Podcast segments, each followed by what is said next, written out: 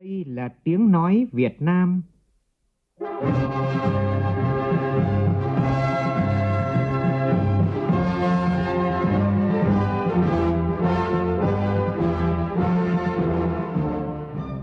là tiếng nói Việt Nam, phát thanh từ Hà Nội, thủ đô nước Cộng hòa xã hội chủ nghĩa Việt Nam.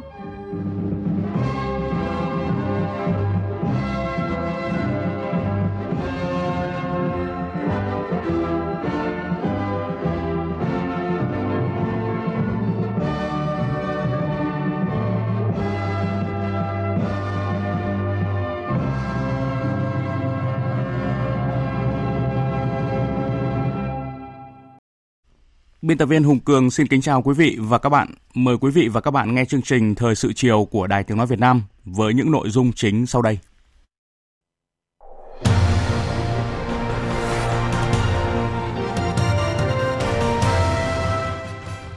Đại hội đại biểu toàn quốc Liên hiệp các tổ chức hữu nghị Việt Nam lần thứ 6, nhiệm kỳ 2019-2024.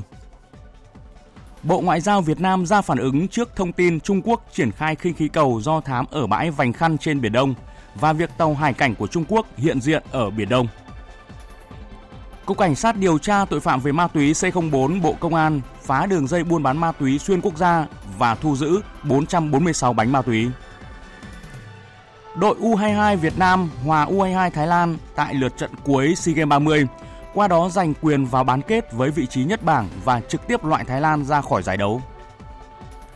Trong phần tin thế giới, Trung Quốc yêu cầu Mỹ giảm thuế nếu muốn đạt thỏa thuận thương mại giai đoạn 1 trước thời điểm Mỹ tăng thuế 160 tỷ đô la Mỹ hàng hóa của nước này vào ngày 15 tháng 12 tới.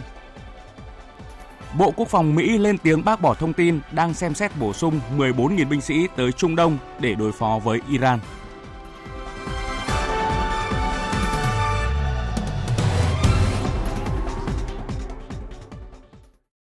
Bây giờ là nội dung chi tiết. Thưa quý vị và các bạn, hôm nay tại Hà Nội diễn ra Đại hội đại biểu toàn quốc lần thứ 6, nhiệm kỳ 2019-2024, Liên hiệp các tổ chức hữu nghị Việt Nam. Ông Trần Quốc Vượng, Ủy viên Bộ Chính trị, Thường trực Ban Bí thư tới dự và phát biểu chỉ đạo. Nhân dịp này, Tổng Bí thư Chủ tịch nước Nguyễn Phú Trọng, Thủ tướng Chính phủ Nguyễn Xuân Phúc, Chủ tịch Quốc hội Nguyễn Thị Kim Ngân đã gửi lãng hoa chúc mừng đại hội. Phóng viên Quỳnh Hoa thông tin. Tại đại hội, gần 700 đại biểu và khách mời là lãnh đạo các bộ ban ngành đoàn thể trung ương và thành phố Hà Nội, các đại sứ đại biện lâm thời, đại diện đại sứ quán các nước, đại diện 30 tổ chức quốc tế và các tổ chức phi chính phủ nước ngoài tại Việt Nam đã nghe báo cáo chính trị, báo cáo công tác của Đoàn Chủ tịch Liên hiệp các tổ chức hữu nghị Việt Nam khóa 5. Phát biểu chỉ đạo tại đại hội, ông Trần Quốc Vượng, Ủy viên Bộ Chính trị, Thường trực Ban Bí thư Trung ương Đảng cũng chỉ ra năm nhiệm vụ của Liên hiệp các tổ chức hữu nghị trong nhiệm kỳ tới. Đó là Liên hiệp các tổ chức hữu nghị Việt Nam phải có tư duy mới, cách làm mới, phát huy vai trò nòng cốt trong công tác đối ngoại nhân dân và là cầu nối để đảm bảo sự phối hợp chặt chẽ và hiệu quả giữa đối ngoại nhân dân với đối ngoại đảng và ngoại giao nhà nước – Bên cạnh đó, Liên hiệp hữu nghị cần chú trọng nâng cao hiệu quả hợp tác với các tổ chức phi chính phủ nước ngoài và chất lượng của công tác vận động viện trợ phi chính phủ nước ngoài, tăng cường đoàn kết nội bộ, kiện toàn tổ chức bộ máy bảo đảm tinh gọn, hoạt động hiệu quả. Tại lễ ra mắt đoàn chủ tịch và ban thường vụ khóa 6, thay mặt ban thường vụ khóa mới, đại sứ Nguyễn Phương Nga khẳng định đây là vinh dự và nguồn động viên hết sức to lớn để mỗi ủy viên đoàn chủ tịch nỗ lực hoàn thành nhiệm vụ được giao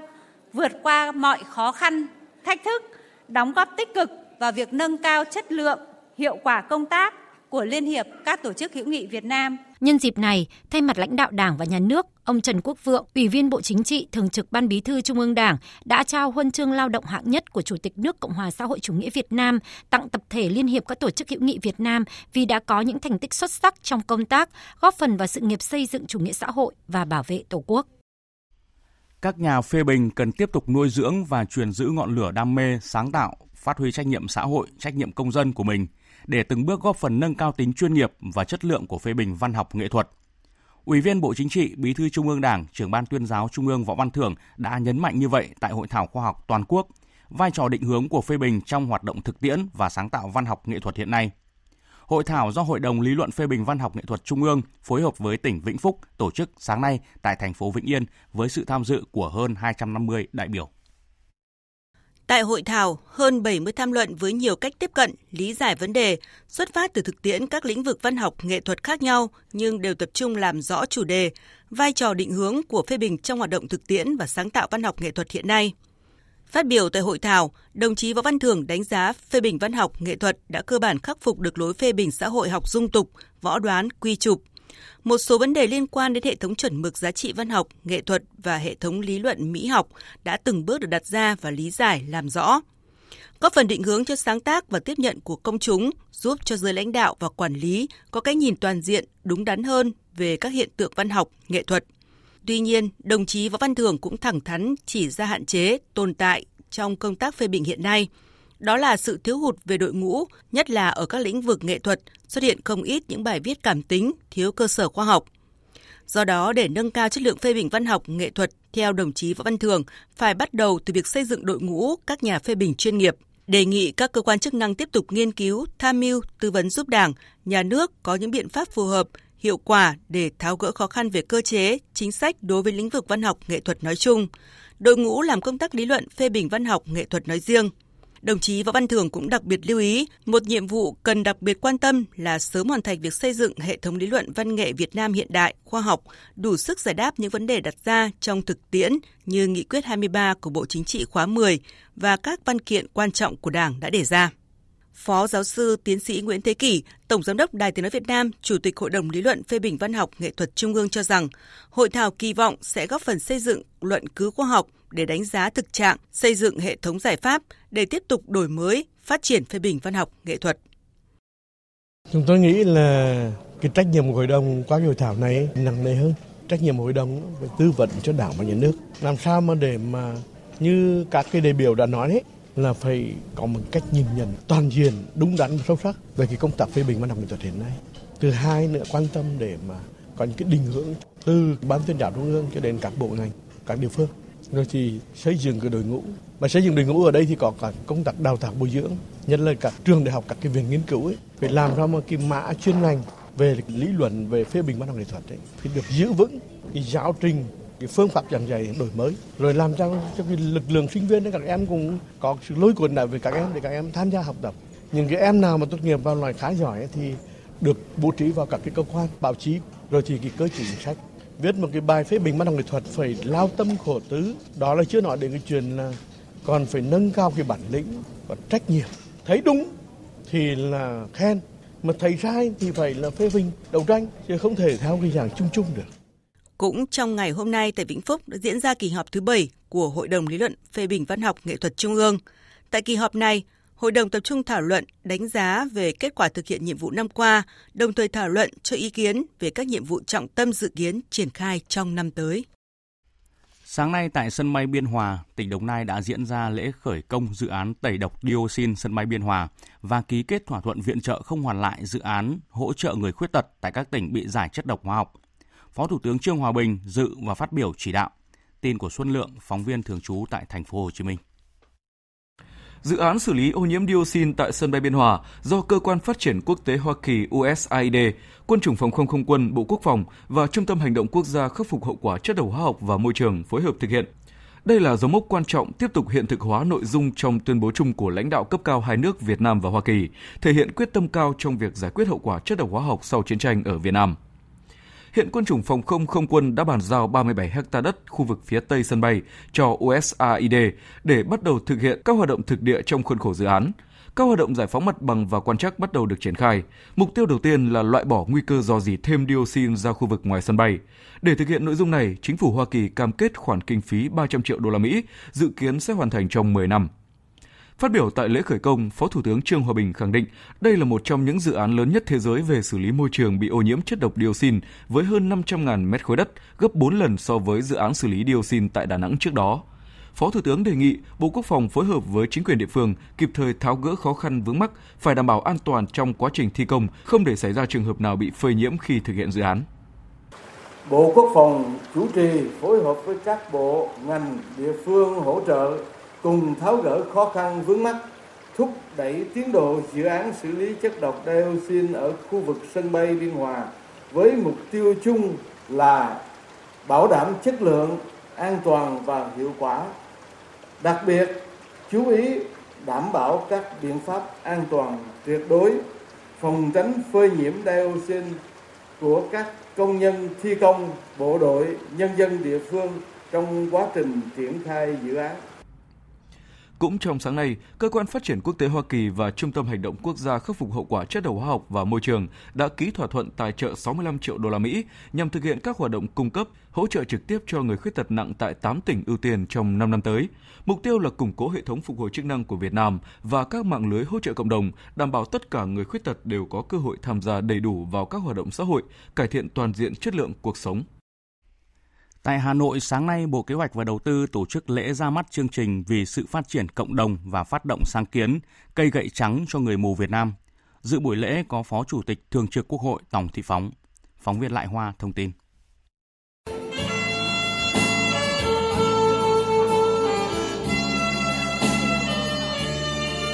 Tại buổi lễ, những câu chuyện cảm động về nghị lực phấn đấu vươn lên của người khiếm thị, người khuyết tật những tiết mục sâu lắng xúc động đã làm lay động bao trái tim người tham dự chương trình.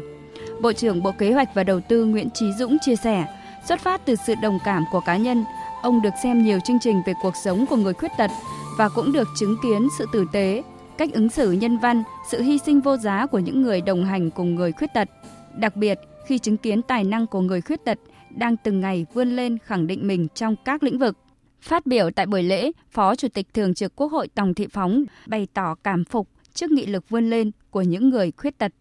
Ờ, cảm phục ở anh chị em vươn lên trong cuộc sống, khẳng định mình, đó chính là nghị lực của con người. Nghị lực ấy là các anh chị, các em, các cháu đã vượt lên chiến thắng chính mình. Và nghị lực ấy là sẽ thôi thúc chúng tôi, những người đang công tác, phải nghĩ đến đó là làm gì cho tốt hơn để cùng có nghị lực Ờ, vươn lên trong cuộc sống, chia sẻ với những người yếu thế hơn mình. Mỗi người hãy gieo một giọt nắng vô tư đi. Và ước nguyện ấy chính là ước nguyện của những con người mà tôi nói là quả cảm đấy, trong cuộc đời mới chiến thắng được mình. Phó Chủ tịch Quốc hội Tòng Thị Phóng cũng mong muốn doanh nghiệp, nhà hảo tâm cùng đồng hành với chương trình, tiếp tục hỗ trợ cho người khiếm thị, khuyết tật vươn lên, không để ai bị bỏ lại phía sau. Sáng nay tiếp tục chương trình làm việc về công tác xây dựng đội ngũ cán bộ, Phó Thủ tướng Vương Đình Huệ, trưởng đoàn kiểm tra của Bộ Chính trị về việc lãnh đạo chỉ đạo quán triệt thực hiện nghị quyết Trung ương số 26 đã làm việc với Ban Thường vụ tỉnh ủy Bình Phước nhằm thông báo dự thảo báo cáo kết luận của đoàn kiểm tra tới Ban Thường vụ tỉnh ủy Bình Phước về xây dựng đội ngũ cán bộ các cấp, nhất là cấp chiến lược đủ phẩm chất, năng lực và uy tín ngang tầm nhiệm vụ theo tinh thần của nghị quyết số 26 gắn với việc thực hiện nghị quyết số 18 về một số vấn đề tiếp tục đổi mới, sắp xếp tổ chức bộ máy của hệ thống chính trị, tinh gọn, hoạt động hiệu lực, hiệu quả. Tin của phóng viên Đài Tiếng nói Việt Nam. Tại cuộc họp, báo cáo chỉ ra những hạn chế của tỉnh Bình Phước trong triển khai các nghị quyết là công tác nhận xét, đánh giá cán bộ vẫn còn yếu, sáp nhập các đơn vị hành chính cấp xã, thôn bản, khu phố còn chậm so với kế hoạch. Sau khi nghe dự thảo báo cáo, Phó Thủ tướng Vương Đình Huệ đề nghị các thành viên đoàn kiểm tra tiếp thu chất lọc các ý kiến giải trình để hoàn thiện báo cáo trình Bộ Chính trị. Phó Thủ tướng Vương Đình Huệ nhấn mạnh ý nghĩa của việc kiểm tra thực hiện nghị quyết số 26 gắn với nghị quyết số 18 của Trung ương không chỉ nhằm xây dựng đội ngũ cán bộ, nhất là cán bộ chiến lược, đáp ứng yêu cầu mới về phát triển của đất nước, tinh gọn bộ máy trong hệ thống chính trị mà còn góp phần triển khai hiệu quả nghị quyết số 27 của Trung ương về cải cách chính sách tiền lương trong giai đoạn tới. Thời gian tới, Phó Thủ tướng yêu cầu Bình Phước tiếp tục tuyên truyền sâu rộng về các nghị quyết của Đảng, thực hiện hiệu quả chỉ thị số 35 của Bộ Chính trị về Đại hội Đảng bộ các cấp tiến tới Đại hội Đảng toàn quốc, bảo đảm cơ cấu cán bộ về giới, dân tộc, độ tuổi, chống hiện tượng chạy chức, chạy quyền. Thời sự VOV, nhanh, tin cậy, hấp dẫn. Mời quý vị và các bạn nghe tiếp chương trình Thời sự chiều của Đài Tiếng Nói Việt Nam. Chiều nay tại Hà Nội, Bộ Ngoại giao Việt Nam tổ chức họp báo thường kỳ trả lời các thông tin và vấn đề mà báo chí quan tâm. Tin của phóng viên Đài Tiếng Nói Việt Nam. Trả lời câu hỏi của phóng viên, đề nghị cho biết phản ứng của Việt Nam trước thông tin Trung Quốc triển khai kinh khí cầu do thám ở bãi Vành Khăn Biển Đông và việc tàu hải cảnh của Trung Quốc hiện diện ở Biển Đông hôm 29 tháng 11. Người phát ngôn Bộ Ngoại giao Lê Thị Thu Hằng khẳng định, Việt Nam có đầy đủ cơ sở pháp lý và bằng chứng lịch sử khẳng định chủ quyền của Việt Nam đối với hai quần đảo Trường Sa và Hoàng Sa phù hợp với luật pháp quốc tế. Việt Nam đề nghị các bên liên quan tôn trọng chủ quyền, quyền chủ quyền, quyền tài phán của Việt Nam, tuân thủ nghiêm túc luật pháp quốc tế và có những đóng góp trách nhiệm xây dựng, duy trì an ninh, an toàn, hòa bình, ổn định ở khu vực Biển Đông. Về thông tin liên quan đến việc tàu của Trung Quốc đi vào vùng biển của Việt Nam, người phát ngôn Bộ Ngoại giao Lê Thị Thu Hằng cho biết sẽ xác minh thông tin này. Tuy nhiên, bà Lê Thị Thu Hằng cũng khẳng định các lực lượng chức năng của Việt Nam luôn giám sát chặt chẽ mọi hoạt động trên vùng biển của Việt Nam được xác lập phù hợp với luật pháp quốc tế, trong đó có Công ước Liên Hợp Quốc về luật biển năm 1982. Mọi hoạt động trên vùng biển của Việt Nam cần tuân thủ các quy định của Công ước của Liên Hợp Quốc về luật biển năm 1982 và các quy định liên quan của Việt Nam.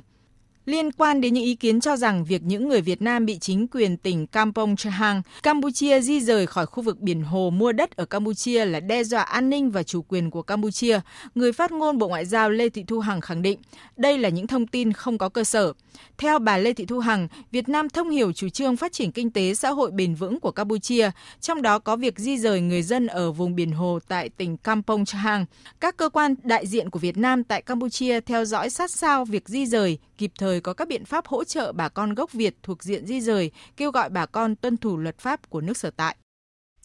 Tại thành phố Đà Nẵng, sáng nay khai mạc diễn đàn biển ASEAN lần thứ 9, gọi tắt là AMF 9, dưới sự chủ trì của chủ nhà Việt Nam. AMF 9 có sự tham dự của trên 50 đại biểu đến từ 10 nước ASEAN và Ban thư ký ASEAN. Tin của phóng viên Hoài Nam tại miền Trung. Diễn đàn lần này có nhiệm vụ rà soát lại toàn diện hoạt động hợp tác, xác định những khó khăn, trở ngại và bằng các biện pháp nâng cao hơn nữa hiệu quả hợp tác trong lĩnh vực quan trọng này. Được thành lập từ năm 2010, Diễn đàn biển ASEAN giúp các cơ quan liên quan đối thoại, phối hợp các hoạt động hợp tác trên biển, nhất là trong những vấn đề mang tính liên ngành, liên trụ cột. Nhiều chủ đề đã được trao đổi tại diễn đàn ASEAN, trong đó bao gồm bảo đảm hòa bình, an ninh, an toàn hàng hải, thực hiện Công ước Liên Hợp Quốc về luật biển năm 1982, tìm kiếm cứu nạn, tăng cường kết nối, bảo vệ môi trường biển và thúc đẩy du lịch biển.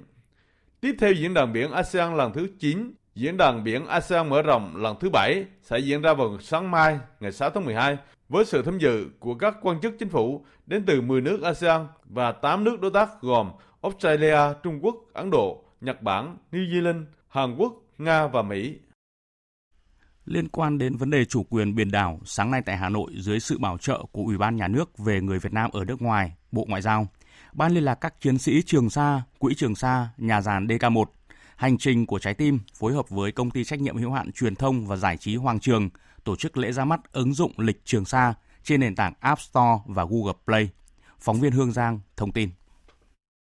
Ứng dụng lịch trường xa được xây dựng với các chức năng xem lịch như xem lịch âm dương, xem thời tiết, tạo lịch hẹn, tạo ghi chú các ngày lễ Tết, thông tin về biển đảo, thềm lục địa, các ngày lễ kỷ niệm của đất nước. Người sử dụng điện thoại thông minh có thể tải ứng dụng một cách đơn giản trên App Store và Google Play. Điểm đặc biệt của ứng dụng lịch trường xa là được thể hiện bằng những hình ảnh của biển đảo, thềm lục địa của Việt Nam được các cá nhân trong nước, bà con kiều bào chụp lại trong các chuyến công tác ra thăm quân dân chiến sĩ Trường Sa và nhà giàn JK1. Trên nền hình ảnh sinh động về biển đảo, những dữ liệu thông tin về các đảo, các ngày lễ kỷ niệm, khu vực thềm lục địa, các lực lượng chấp pháp trên biển, các khái niệm theo Công ước Quốc tế về luật biển năm 1982, những câu chuyện tác phẩm thơ, ca khúc viết về biển đảo đã được cấp phép xuất bản, lưu hành theo quy định, cũng được cập nhật trên ứng dụng. Thông qua ứng dụng lịch trường xa, những hình ảnh đẹp về biển đảo, thềm lục địa thuộc chủ quyền của Việt Nam sẽ được lan tỏa đi khắp Nam Châu đến với nhân dân trong nước, kiều bào ở nước ngoài và bạn bè quốc tế. Ông Lê Hồng Quân, Việt Kiều Angola, Phó chủ nhiệm dự án lịch Trường Sa chia sẻ. Ờ, đây là tâm huyết của rất nhiều những người chiến sĩ Trường Sa. Ờ, chúng tôi muốn ờ, mang về những hình ảnh tự tay của những người ra thăm đó, chụp được những thông tin, những dữ kiện về biển đảo, về những người hải quân, về ngư dân, để giúp cho những người chưa có cơ hội ra thăm Trường Sa được biết đến và hiểu rõ hơn và thật là minh bạch và trung thực hơn vì tất cả chúng tôi là những đại biểu trong nước, là kiều bào ngoài nước Ờ, là rất nhiều những người được ra thăm Trường Sa cùng góp sức để làm cái việc này. Chương trình thời sự chiều tiếp tục với các tin đáng chú ý khác. Chiều nay, Hội đồng Nhân dân thành phố Hà Nội đã kết thúc kỳ họp thứ 11 sau 3 ngày làm việc. Trước khi bế mạc, Chủ tịch Ủy ban Nhân dân thành phố Hà Nội Nguyễn Đức Trung đã tham gia trả lời các nội dung đại biểu Hội đồng Nhân dân thành phố quan tâm. Phóng viên Nguyên Nhung phản ánh. Liên quan đến nội dung chậm phê duyệt quy hoạch hai bên bờ sông Hồng, Chủ tịch Ủy ban nhân dân thành phố Hà Nội Nguyễn Đức Trung cho biết, theo quyết định năm 2016 của Thủ tướng Chính phủ, để quy hoạch được hai bên bờ sông Hồng phải thực hiện được quy hoạch phân lũ của hệ thống sông Hồng và sông Thái Bình. Hiện chưa thống nhất được giữa chuyên gia thẩm định và các nhà khoa học về quan điểm đoạn qua sông Hồng nên để theo quy hoạch mức báo động 3 hay mức báo động 2. Nếu để theo mức báo động 2 sẽ không thể giải quyết cải tạo các khu vực đô thị ở ngoài sông với trên 800.000 dân vì không đủ nguồn lực để di chuyển số dân này. Nếu xây dựng đảm bảo mức báo động 3 cho 500 năm thì sẽ có diện tích 9.200 hecta, hoàn toàn có điều kiện tài chính để xây dựng khu đô thị sinh thái mới và cải tạo khu đô thị cũ cho người dân. Ông Nguyễn Đức Trung nói. Hiện nay theo cái luật quy hoạch nó lại không thuộc là thẩm quyền của Hội đồng dân thành phố nữa mà thẩm quyền của Bộ Nông nghiệp. Thế thì ờ, theo tinh thần thì chúng tôi sẽ báo cáo Thủ tướng và Bộ Nông nghiệp và Giao thông qua sớm. Thế còn cái quy hoạch hai bên bờ sông thì do ba cái tập đoàn là Sun Group, Vingroup và Gerasimco tài trợ 30 triệu đô thì đã thuê các chuyên gia, các tập đoàn lớn trên thế giới đã nghiên cứu được hơn 3 năm. Thì chúng ta chờ được cái quy hoạch phân lũ xong thì sẽ áp cái quy hoạch này vào thì sẽ công bố lấy ý kiến người dân. Về chuyển dịch các cơ sở sản xuất ô nhiễm, ông Nguyễn Đức Trung xác nhận trong những năm qua đã có 67 cơ sở dịch chuyển ra khỏi nội đô. Tuy nhiên, thành phố chưa nhận được cơ sở nhà đất nào do các đơn vị này di chuyển bàn giao lại. Đồng thời cho biết còn nhiều vướng mắc về việc di chuyển các cơ sở sản xuất ô nhiễm không thuộc quy hoạch. Là các cơ sở này chủ yếu là các cơ sở của nhà nước, các nhà máy xí nghiệp của các đơn vị nhà nước. Thế và đi chuyển đi thì họ chỉ có cái nguồn lực bằng cái quyền sử dụng đất. Và cái hai nếu không thì nhà nước phải đầu tư ra cơ sở mới. Thế cho nên là đây là một vấn đề bất cập thứ nhất. Vấn đề bất cập thứ hai đó là liên quan đến quy hoạch của các bộ ngành thì cho đến giờ phút này thì quy hoạch của các bộ ngành thì Bộ Xây dựng cũng chưa làm xong. Thế cho nên là trong thời gian giới mới duyệt xong thì các bộ ngành mới chuyển đi được.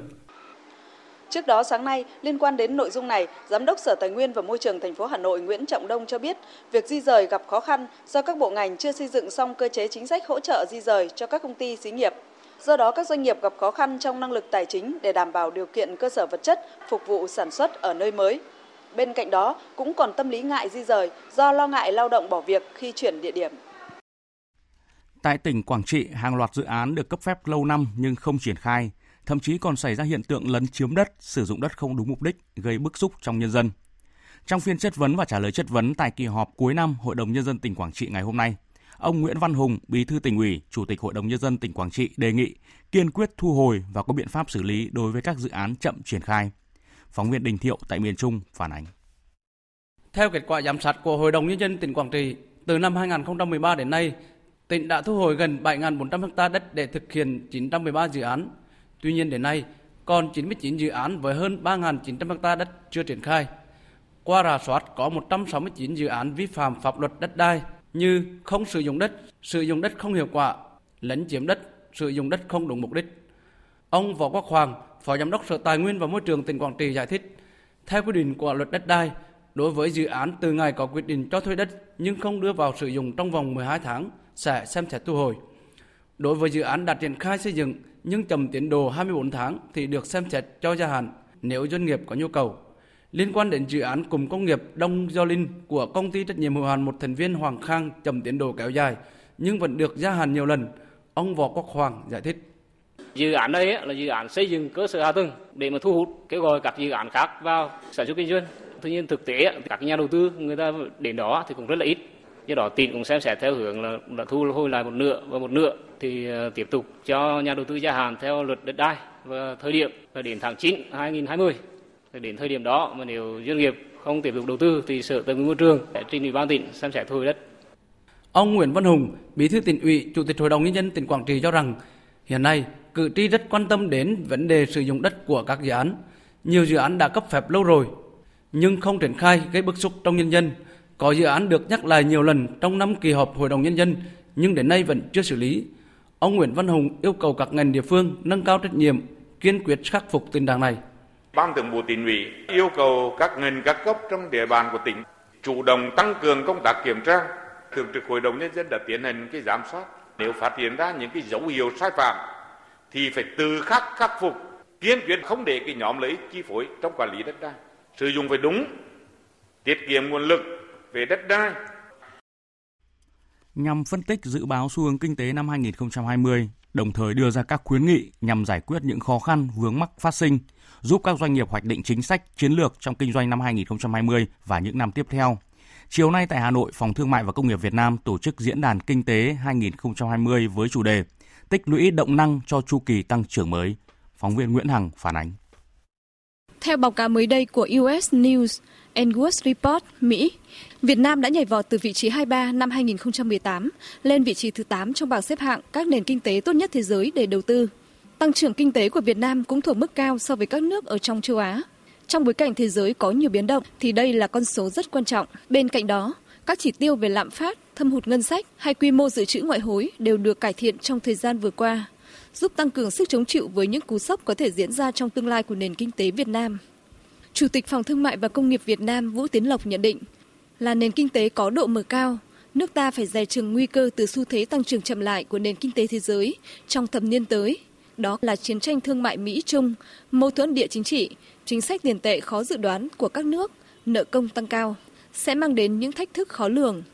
Cái chủ nghĩa bảo hộ và cái sự bế tắc của nền tảng thương mại đa phương là WTO vẫn đang là một cái trở ngại. Bên cạnh đó thì biến đổi khí hậu, già hóa dân số, vân vân cũng đang tác động rất lớn với các nền kinh tế trong đó có Việt Nam. Cho nên tất cả những nhân tố đó sẽ tác động rất lớn đến, ảnh hưởng đến cái tăng trưởng của chúng ta trong những cái năm sắp tới những cái dự báo, những cái định hướng nhìn từ nhiều góc độ khác nhau, tính toán một cách nó tổng thể, nó rất là quan trọng cho niềm tin của các cái nhà đầu tư, của cộng đồng doanh nghiệp bởi vì suy cho cùng thì chính là cái niềm tin và cái sự đầu tư của cộng đồng doanh nghiệp sẽ quyết định cái tăng trưởng, cái sự phát triển của nền kinh tế. Các đại biểu tại diễn đàn cho rằng, động lực cho tăng trưởng trong thời gian tới sẽ nằm ở những ngành có lợi thế so sánh truyền thống như dệt may, da giày, đồ gỗ, điện tử, nông sản và thủy sản, lĩnh vực phục vụ tiêu dùng, phân phối bán lẻ, du lịch, giải trí, giáo dục, y tế, các hỗ trợ mảng sản xuất, gia tăng chuỗi giá trị, dịch vụ hỗ trợ, logistics, công nghiệp hỗ trợ. Đồng thời, tiềm năng cũng nằm ở những lĩnh vực mới nổi gồm kinh tế xanh, kinh tế sáng tạo, kinh tế số, phát triển đô thị thông minh. Những lĩnh vực kết cấu hạ tầng và bất động sản như nhà ở, văn phòng, bất động sản du lịch, bán lẻ, logistics, khu công nghiệp được đánh giá có nhiều cơ hội cho giới đầu tư trong và ngoài nước khai phá. Ông Phan Đức Hiếu, Phó Viện trưởng Viện Nghiên cứu Quản lý Kinh tế Trung ương cho rằng Chính phủ cần phải có một cơ quan với một cái chức năng là giám sát và nâng cao chất lượng của thể chế. Mà thiếu cơ quan đó thì tôi khẳng định sẽ thiếu đi động lực cải cách. Động lực cải cách của chính phủ sẽ xuất phát từ các bộ ngành chủ động cải cách. Trong bối cảnh này thì tôi cho rằng là đây nếu như chúng ta có một cơ quan thực sự và trao cho họ quyền thì mới duy trì được cải cách một cách dài hạn. Cũng tại diễn đàn, các đại biểu đã cùng thảo luận và trao đổi về đối sách cho các doanh nghiệp trong môi trường kinh doanh năm 2020, xu hướng đầu tư, kinh doanh năm 2020 và những đề xuất, kiến nghị, các giải pháp của các chuyên gia, doanh nghiệp nhằm tạo động lực cho tăng trưởng kinh tế của đất nước trong thời gian tới. Một thông tin kinh tế đáng chú ý khác đó là tỷ lệ hàng Việt Nam ở thị trường các nước tham gia Hiệp định Đối tác Toàn diện và Tiến bộ Xuyên Thái Bình Dương, gọi tắt là CPTPP là còn thấp. Thông tin này được đưa ra tại hội thảo ngành dệt may, giày dép, đồ gỗ, đồ uống Việt Nam trước cơ hội và thách thức từ CPTPP có hiệu lực từ ngày 14 tháng 1 năm 2019. Sự kiện do Phòng Thương mại và Công nghiệp Việt Nam tổ chức tại thành phố Hồ Chí Minh. Phóng viên Minh Hạnh thông tin.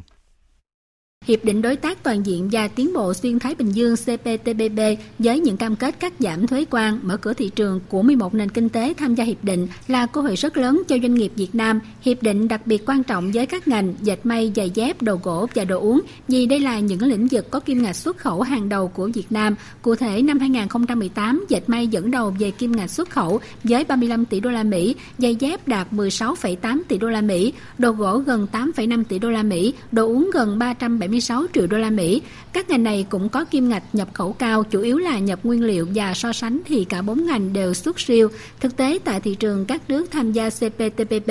Tỷ lệ hàng Việt nhập khẩu vào còn rất thấp nên tiềm năng để khai thác lớn. Về cơ bản, các quốc gia cam kết xóa bỏ từ 78 đến 95% số dòng thuế cho hàng Việt vào thị trường của họ ngay khi hiệp định có hiệu lực. Cuối lộ trình là bỏ 97 đến 100%. Các doanh nghiệp phải ưu tiên thực hiện quy tắc xuất xứ hàng hóa vì đây là điều kiện quan trọng nhất để hưởng lợi về thuế. Quy tắc xuất xứ không thể thay đổi ngày một ngày hai mà cần phải có sự thay đổi trong tìm kiếm nguồn cung, quy trình sản xuất để đạt được. Đây cũng chính là khó khăn thách thức mà doanh nghiệp phải nỗ lực mới có thể vượt qua. Ông Võ Tân Thành, Phó Chủ tịch Phòng Thương mại và Công nghiệp Việt Nam nói. Bên cạnh cơ hội thì cái thách thức của chúng ta là khả năng cạnh tranh nền kinh tế cũng như từng doanh nghiệp chúng ta còn thấp cho nên cái việc mà cạnh tranh với các doanh nghiệp nước ngoài khi xuất khẩu mà đặc biệt là ngay trên sân nhà thì ta cũng tranh vất vả. Rồi thì các quy định ấy, nó cũng rất là phức tạp. Ví dụ như tôi muốn đẩy mạnh xuất khẩu hàng dệt may da dày thì xuất xứ hàng hóa. Quy định rất là chi tiết rất phức tạp không phải doanh nghiệp nào cũng có thể là hiểu một cách đầy đủ để có thể tận dụng được các cơ hội đấy. Trong khuôn khổ Ngày hội khởi nghiệp đổi mới sáng tạo quốc gia TechFest Việt Nam năm 2019, hôm nay hàng chục hội thảo diễn đàn đã diễn ra xoay quanh chủ đề kết nối nguồn lực, phát triển khởi nguồn sáng tạo toàn cầu trong cuộc cách mạng 4.0. Trường Giang, phóng viên Đài Tiếng Nói Việt Nam, khu vực Đông Bắc đưa tin. Tại diễn đàn đối thoại chính sách cấp cao và hội nghị quốc tế kết nối nguồn lực phát triển khởi nghiệp sáng tạo, các nhà đầu tư, chuyên gia khởi nghiệp đều khẳng định vai trò của việc kiến tạo, phát triển và kết nối các nguồn lực.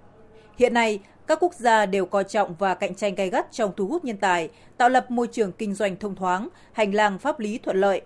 Tại Việt Nam, chính phủ cùng các chính sách đã tạo nên hệ sinh thái, môi trường khởi nghiệp khá tốt. Số lượng start-up Việt Nam hiện nằm trong top 3 Đông Nam Á. Quỹ đầu tư khởi nghiệp sáng tạo tăng nhanh. 52 trên 63 địa phương ban hành kế hoạch bố trí nguồn lực hỗ trợ các hoạt động khởi nghiệp.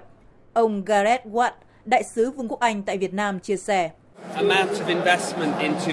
Sự đầu tư vào các công ty start-up ở Việt Nam đang tăng rất nhanh, tiềm năng phát triển là rất lớn. Tại Việt Nam có nhiều lĩnh vực có thể phát triển mạnh như dịch vụ tài chính, công nghệ hoặc giáo dục và sức khỏe, vẫn cần sự đầu tư mạnh hơn để đưa chất lượng lên tầm tiêu chuẩn quốc tế. Nhận định hạn chế là chưa có nhiều mô hình doanh nghiệp khởi nghiệp tạo tác động xã hội, có kỹ năng phát triển mô hình kinh doanh bền vững. Các diễn giả đưa ra các khuyến nghị, hành động cụ thể hướng tới mục tiêu hoàn thiện hệ sinh thái khởi nghiệp quốc gia, kết nối chặt chẽ khu vực và quốc tế. Các startup cũng có nhiều cơ hội để lắng nghe những ý kiến chuyên sâu tại các hội thảo, nguồn lực khởi nghiệp sáng tạo từ các trường đại học công nghệ Việt Nam, mô hình kết nối nguồn lực khởi nghiệp toàn cầu trong cuộc cách mạng công nghiệp 4.0, kết nối nguồn lực trong lĩnh vực nông nghiệp, tài chính, chiến lược và tầm nhìn công nghệ tài chính Việt Nam, liên minh các nhà đầu tư thiên thần. Bên lề các hội thảo là hơn 300 phiên kết nối giữa startup với doanh nghiệp, tập đoàn lớn, cố vấn khởi nghiệp, sân khấu Free Talk tự giới thiệu sôi nổi và hấp dẫn. Anh Vũ Văn Cường và Nguyễn Anh Ngọc, các startup công nghệ trong lĩnh vực du lịch và bất động sản chia sẻ.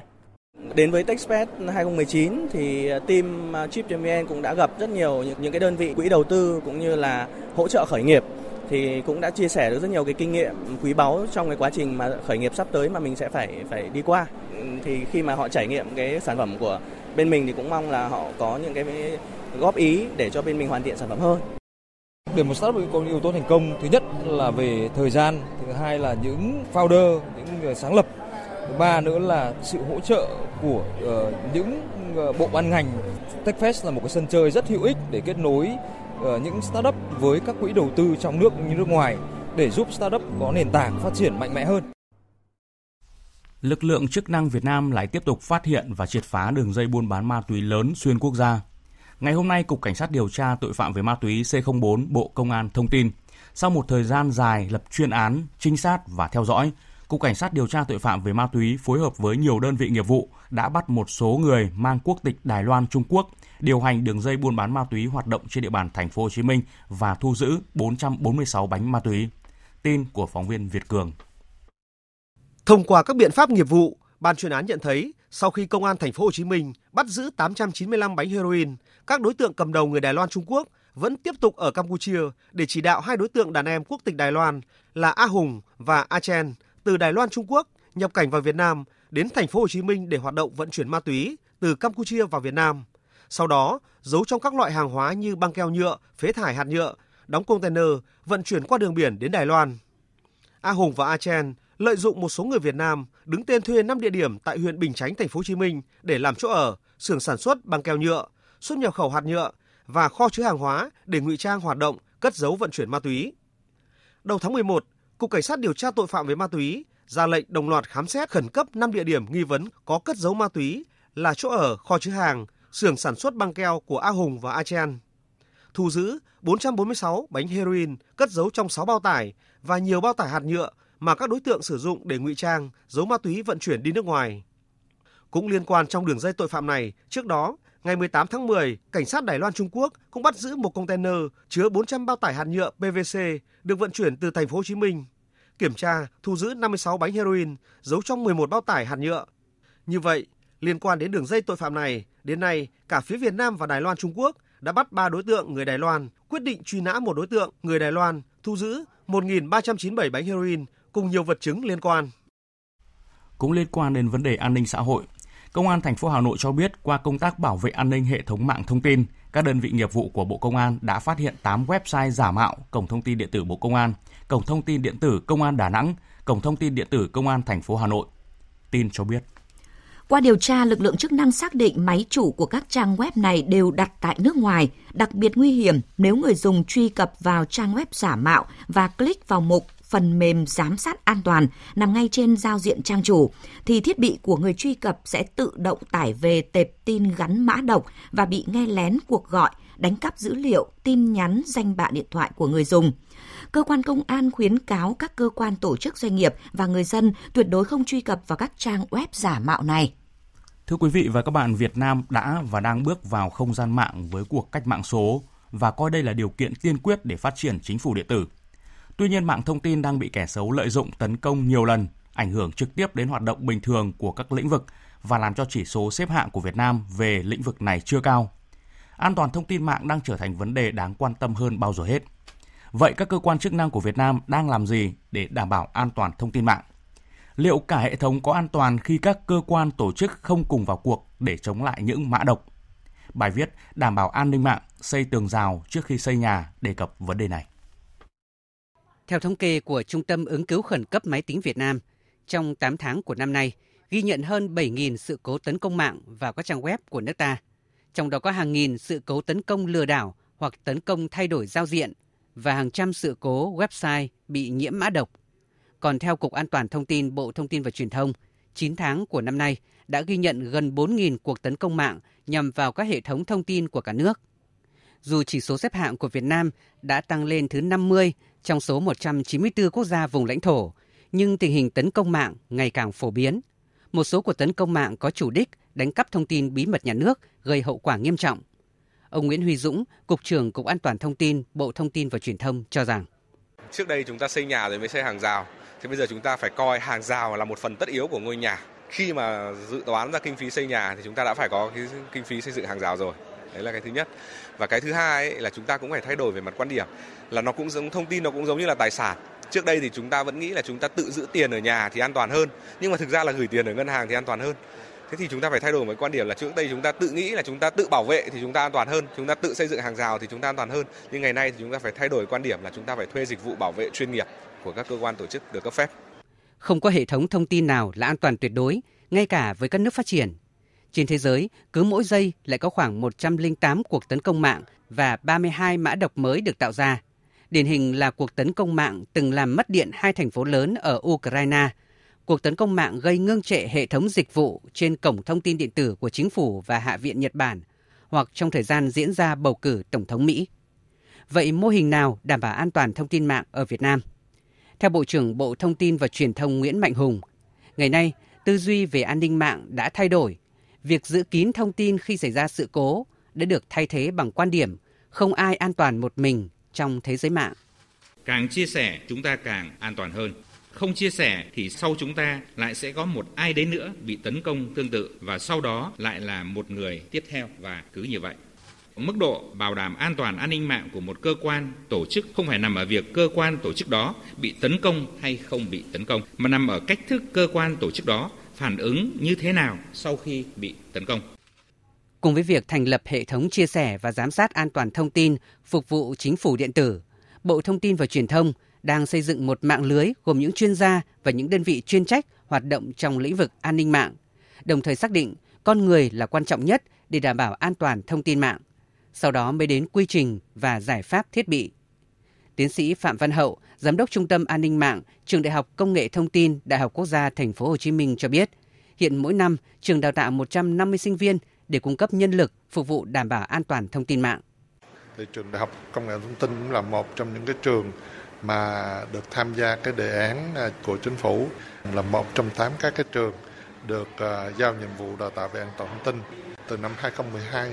thì nhà trường đã có những cái khóa đào tạo chuyên về an toàn thông tin à, nghĩa là sinh viên tốt nghiệp chuyên ngành an toàn thông tin thì các bạn này coi như là được trang bị rất là kỹ lưỡng để mà là cái lực lượng để bảo vệ không gian mạng sau những cuộc tấn công mạng tại hội nghị APEC Việt Nam năm 2017 và tại các sân bay Nội Bài, Tân Sơn Nhất trong những năm trước đây cho thấy công tác đảm bảo an toàn thông tin cần được thực hiện thường xuyên, liên tục. Chính phủ đã chỉ đạo kinh phí dành cho an toàn an ninh mạng tối thiểu phải chiếm 10% tổng chi cho công nghệ thông tin. Nhằm cải thiện chỉ số xếp hạng an toàn thông tin mạng của nước ta, trước hết, mỗi cơ quan tổ chức cần xây tường rào trước khi xây nhà để cùng nhau an toàn trong thế giới mạng. Bên cạnh những nỗ lực của các doanh nghiệp trong việc làm ra những sản phẩm bảo mật chất lượng cao, cơ quan quản lý nhà nước cần tăng cường giám sát, hỗ trợ khắc phục sự cố an ninh mạng, phục vụ chính phủ điện tử, đô thị thông minh và bảo vệ hệ thống thông tin quan trọng quốc gia.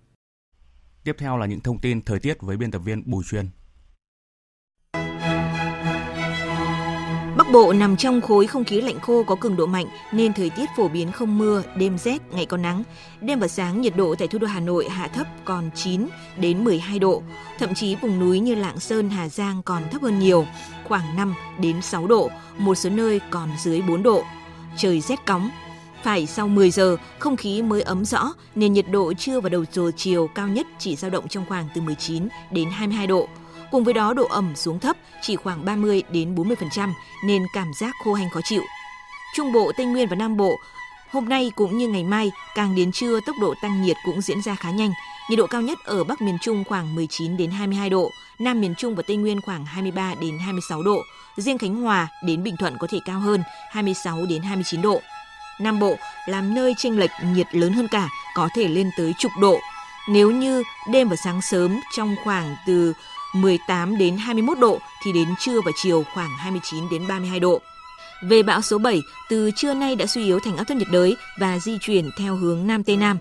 Do ảnh hưởng của áp thấp nhiệt đới, vùng biển phía Nam Bắc Biển Đông và phía Bắc của giữa Biển Đông có gió mạnh cấp 6, cấp 7, giật cấp 8, cấp 9, biển động mạnh.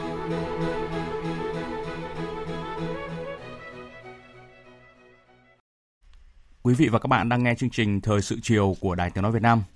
Thưa quý vị, từ ngày mùng 2 đến ngày mùng 5 tháng 12 này, đoàn đại biểu Đảng ta do đồng chí Nguyễn Xuân Thắng, Bí thư Trung ương Đảng, Giám đốc Học viện Chính trị Quốc gia Hồ Chí Minh, Chủ tịch Hội đồng Lý luận Trung ương làm trưởng đoàn đã thăm Nhật Bản và tham dự trao đổi lý luận lần thứ 9 giữa Đảng ta và Đảng Cộng sản Nhật Bản. Phản ánh của phóng viên Bùi Hùng, thường trú tại Nhật Bản. Trao đổi lý luận giữa hai đảng lần này có chủ đề Tình hình thế giới và khu vực cơ hội thách thức đối với các nước được tiến hành vào thời điểm rất có ý nghĩa khi Đảng Cộng sản Việt Nam đang xây dựng các văn kiện cho đại hội lần thứ 13 và Đảng Cộng sản Nhật Bản đang chuẩn bị tổ chức đại hội lần thứ 28. Hai bên bày tỏ vui mừng về sự phát triển tốt đẹp của quan hệ hữu nghị truyền thống giữa Đảng Cộng sản Việt Nam và Đảng Cộng sản Nhật Bản trong thời gian qua, nhất trí tiếp tục triển khai tích cực thỏa thuận giữa lãnh đạo cao cấp hai đảng về tăng cường hợp tác. Đồng chí Xi khẳng định quan hệ với Đảng Cộng sản Việt Nam là mối quan hệ quan trọng nhất trong quan hệ đối ngoại của Đảng Cộng sản Nhật Bản. Đảng Cộng sản Nhật Bản bày tỏ ủng hộ lập trường của Việt Nam về giải quyết các tranh chấp ở Biển Đông bằng biện pháp hòa bình, trên cơ sở luật pháp quốc tế, trong đó Công ương Liên Hợp Quốc về luật biển bảo đảm an toàn và tự do hàng hải, hàng không ở khu vực. Mặc dù thỏa thuận giai đoạn 1 giữa Trung Quốc và Mỹ vẫn chưa có dấu hiệu sẽ được ký kết vào trước thời điểm Mỹ tăng thuế ngày 15 tháng 12, nhưng theo Bắc Kinh thì hai bên vẫn đang duy trì trao đổi. Bích Thuận, phóng viên Đài Tiếng nói Việt Nam thường trú tại Bắc Kinh thông tin. Liên quan đến thỏa thuận giai đoạn 1, người phát ngôn Bộ Thương mại Trung Quốc Cao Phong hôm nay cho biết. Nếu hai bên đi đến thỏa thuận giai đoạn 1, cần cắt giảm một lượng thuế quan tương ứng, phái đoàn đàm phán hai bên vẫn duy trì trao đổi chặt chẽ. Đại sứ Trung Quốc tại Mỹ Thôi Thiên Khải cảnh báo hai nước cần cảnh giác trước những thế lực phá hoại nhân cơ hội tranh chấp giữa hai bên đang trong giai đoạn khó khăn phức tạp, nhằm tìm cách tái lập bức tường Berlin về kinh tế, khoa học công nghệ và ý thức hệ giữa hai nước. Theo phân tích của các chuyên gia Trung Quốc và một số nguồn tin thân cận, việc Mỹ thông qua các dự luật về Hồng Kông và Tân Cương không tác động nhiều tới đàm phán thương mại. Như vậy là chỉ còn 10 ngày nữa thì Mỹ sẽ áp thuế 15% lên khoảng 160 tỷ đô la Mỹ hàng hóa nhập khẩu Trung Quốc. Đến thời điểm này, cả Mỹ và Trung Quốc đều chưa đưa ra hạn chót cho thỏa thuận thương mại giai đoạn 1. Điều này làm dấy lên mối lo ngại về việc căng thẳng thương mại giữa hai nền kinh tế lớn nhất thế giới sẽ kéo dài. Biên tập viên Anh Tuấn tổng hợp thông tin. Trả lời phỏng vấn trên Fox Business, Bộ trưởng Thương mại Mỹ Wilbur cho biết nếu thỏa thuận thương mại giai đoạn 1 không thể chốt trước ngày 15 tháng 12, Tổng thống Mỹ Donald Trump sẽ áp thuế 15% lên khoảng 160 tỷ đô la hàng nhập khẩu từ Trung Quốc theo đúng lộ trình trước đó. Bộ trưởng Thương mại Mỹ cho rằng đây là thời điểm hợp lý để áp thuế bổ sung lên hàng Trung Quốc bởi nó sẽ không trồng lấn vào Giáng sinh năm nay.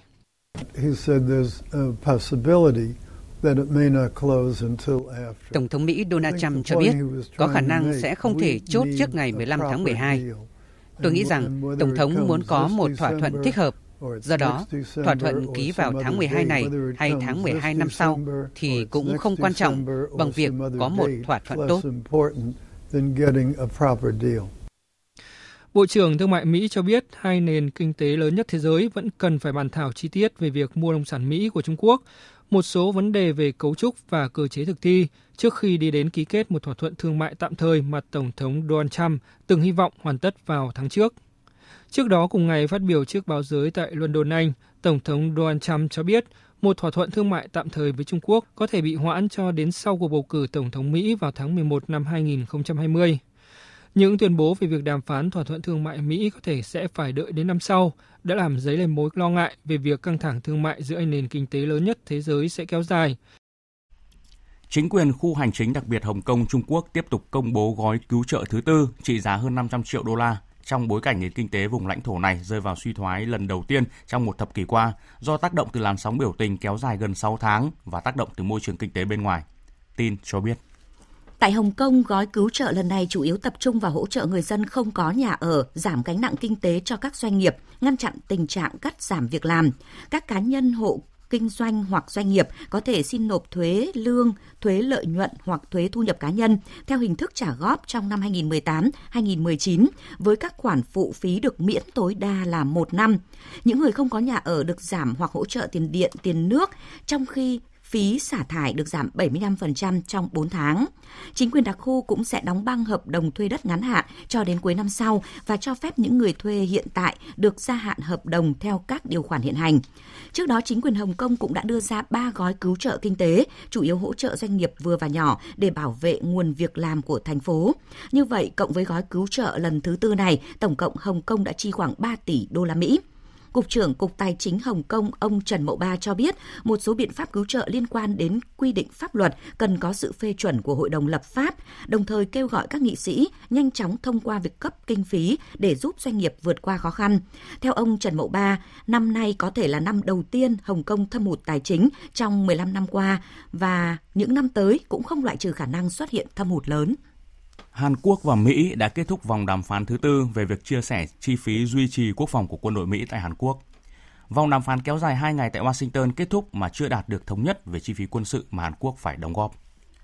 Bộ Ngoại giao Hàn Quốc cho biết Mỹ vẫn yêu cầu Hàn Quốc tăng khoản đóng góp gấp 5 lần lên gần 5 tỷ đô la Mỹ vào năm tới. Tuy nhiên Hàn Quốc đã từ chối yêu cầu này và cho đó là yêu cầu vô lý. Theo thỏa thuận hiện nay, Hàn Quốc nhất trí đóng góp 870 triệu đô la Mỹ, tăng 8,2% so với năm trước. Tuy nhiên, Mỹ muốn Hàn Quốc phải chịu nhiều chi phí hơn cho việc duy trì khoảng 28.500 lính Mỹ đóng quân tại nước này. Vòng đàm phán thứ ba vào tháng trước tại thủ đô Seoul cũng đã không đạt được kết quả. Với tiến trình đàm phán như hiện nay, một thỏa thuận mới khó có thể đạt được trước khi hiệp định hiện tại hết hạn vào cuối năm. Trong khi đó, liên quan đến việc duy trì quân đội Mỹ tại Nhật Bản, tránh văn phòng nội các Nhật Bản Suga Yoshihide trong một cuộc họp báo cho biết, thể theo hiệp định giữa hai chính phủ, Nhật Bản đóng góp một tỷ lệ hợp lý trong kinh phí cho quân đội Mỹ đồn trú tại Nhật. Phóng viên thường trú Đài Tiếng Nói Việt Nam tại Nhật Bản thông tin. Từ chối bình luận về việc Tổng thống Mỹ Donald Trump kêu gọi Nhật Bản chi nhiều hơn cho việc quân đội Mỹ đồn trú tại đây, ông Suga cho biết sẽ hạn chế tiết lộ thông tin chi tiết về các cuộc hội đàm ngoại giao giữa lãnh đạo hai nước. Trước đó vào ngày 3 tháng 12, Tổng thống Mỹ Donald Trump trong một phát biểu đã bày tỏ kỳ vọng Nhật Bản đóng góp nhiều hơn cho chi phí đồn trú căn cứ của Mỹ. Ông Trump phát biểu như trên khi hội đàm với Tổng thư ký NATO tại London. Tổng thống Mỹ cho biết đã đề nghị Thủ tướng Nhật Bản Abe Shinzo hỗ trợ Mỹ bởi Nhật Bản là đất nước giàu có. Ông Trump cũng hối thúc các nước thành viên khác trong NATO tăng chi phí quốc phòng. Ông nói liên minh quân sự này không công bằng đối với Mỹ vì khoản đóng góp của những nước này là không hợp lý. Bộ Quốc phòng Mỹ đã lên tiếng bác bỏ thông tin cho là Mỹ đang xem xét bổ sung 14.000 binh sĩ tới Trung Đông để đối phó với Iran. Thông tin này được công bố trong bối cảnh quan hệ giữa Mỹ và Iran trở nên căng thẳng hồi tháng 5 năm ngoái, sau khi Tổng thống Mỹ Donald Trump tuyên bố rút khỏi thỏa thuận hạt nhân đạt được vào năm 2015 giữa Iran và nhóm P5-1, trong đó có Mỹ. Thảm họa cháy rừng tại bang New South Wales của Australia đến nay đã bước sang tháng thứ tư và đang tiếp tục tàn phá môi trường sinh thái cũng như ảnh hưởng nghiêm trọng đến cuộc sống của người dân địa phương. Hữu Tiến, phóng viên Đài Tiếng nói Việt Nam thường trú tại Australia đưa tin. Theo thông tin từ Bộ Môi trường bang New South Wales, trong những ngày gần đây, khói bụi từ các đám cháy rừng đã gây ô nhiễm không khí ở mức cao nhất từ trước đến nay ở bang này. Thời gian và mức độ ô nhiễm không khí ở mức nguy hiểm tại bang New South Wales đã vượt kỷ lục của các vụ cháy rừng vào năm 1994 và thảm họa cháy rừng Giáng sinh đen xảy ra hồi cuối năm 2001. Sở Cứu hỏa Nông thôn New South Wales ngày hôm nay cho biết hiện có hơn 100 đám cháy trên toàn lãnh thổ của bang này. Cảnh báo cháy rừng khẩn cấp đã được ban hành tại khu vực Tây Bắc của bang và các đám cháy lớn tại đây đang đe dọa thiêu rụi hơn 240.000 hecta rừng. Khói bụi dày đặc đã bao trùm thành phố Sydney trong nhiều ngày qua và tình trạng này sẽ còn kéo dài đến cuối tuần. Tình trạng ô nhiễm khói bụi tại Sydney được dự báo sẽ diễn biến tồi tệ hơn vào ngày mai khi xuất hiện những cơn gió với tốc độ lên đến 80 km/h. Cũng trong ngày hôm nay, một nhóm 21 chuyên gia xử lý hỏa hoạn của Canada đã đến Sydney để hỗ trợ các lực lượng chữa cháy rừng tại bang New South Wales đối phó với giặc lửa. Tiếp theo mời quý vị nghe tiết mục Nhật ký SEA Games. Nhật ký SEA Games 30 Nhật ký SEA Games 30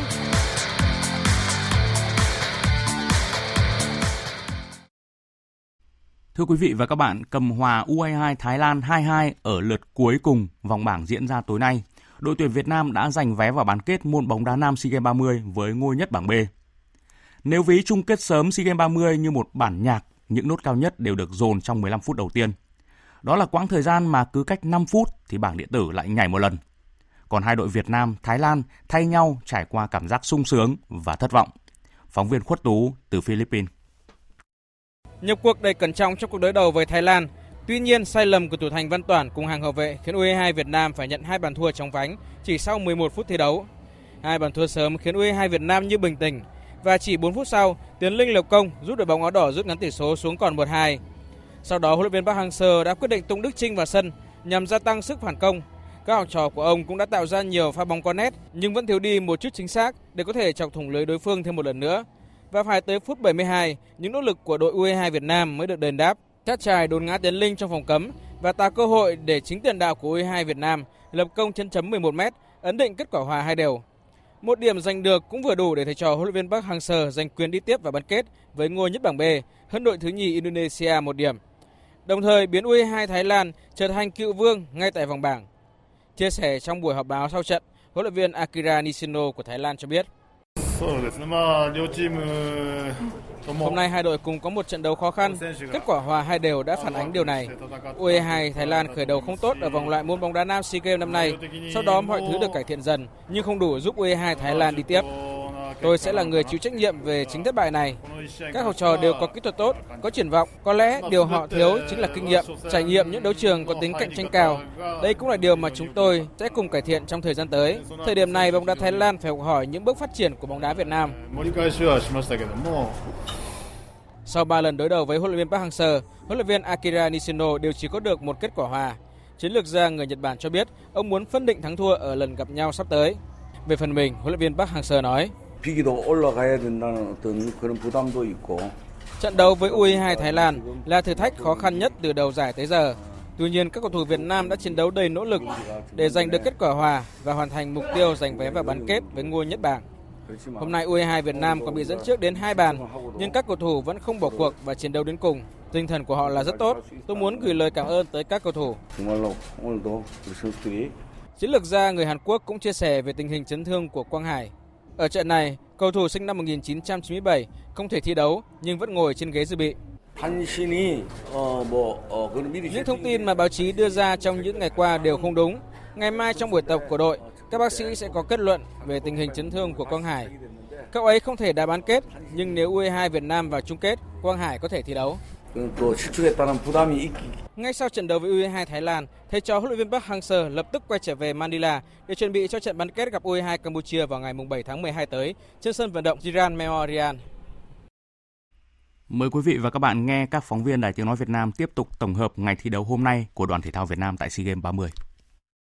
Thưa quý vị và các bạn, trong ngày thi đấu hôm nay mùng 5 tháng 12 tại SEA Games 30, đoàn thể thao Việt Nam tranh tài ở các môn bóng đá nữ, bơi, gôn, judo, cầu lông, boxing, bóng rổ 5x5, bowling, bila, đấu kiếm, bắn súng, tennis, bóng chuyền nữ, xe đạp, pencastilat, ngoay và cầu mây. Các vận động viên Việt Nam giành thêm 7 huy chương các loại, trong đó có một huy chương vàng thuộc về võ sĩ Trần Thị Thêm, hạng dưới 55 kg nữ, môn pencastilat và một huy chương vàng thuộc về Nguyễn Tiến Nhật kiếm ba cạnh cá nhân nam. Cùng với đó là một huy chương bạc và bốn huy chương đồng của các vận động viên các môn pencastilat, kiếm ba cạnh, cá nhân nam và bi sắt.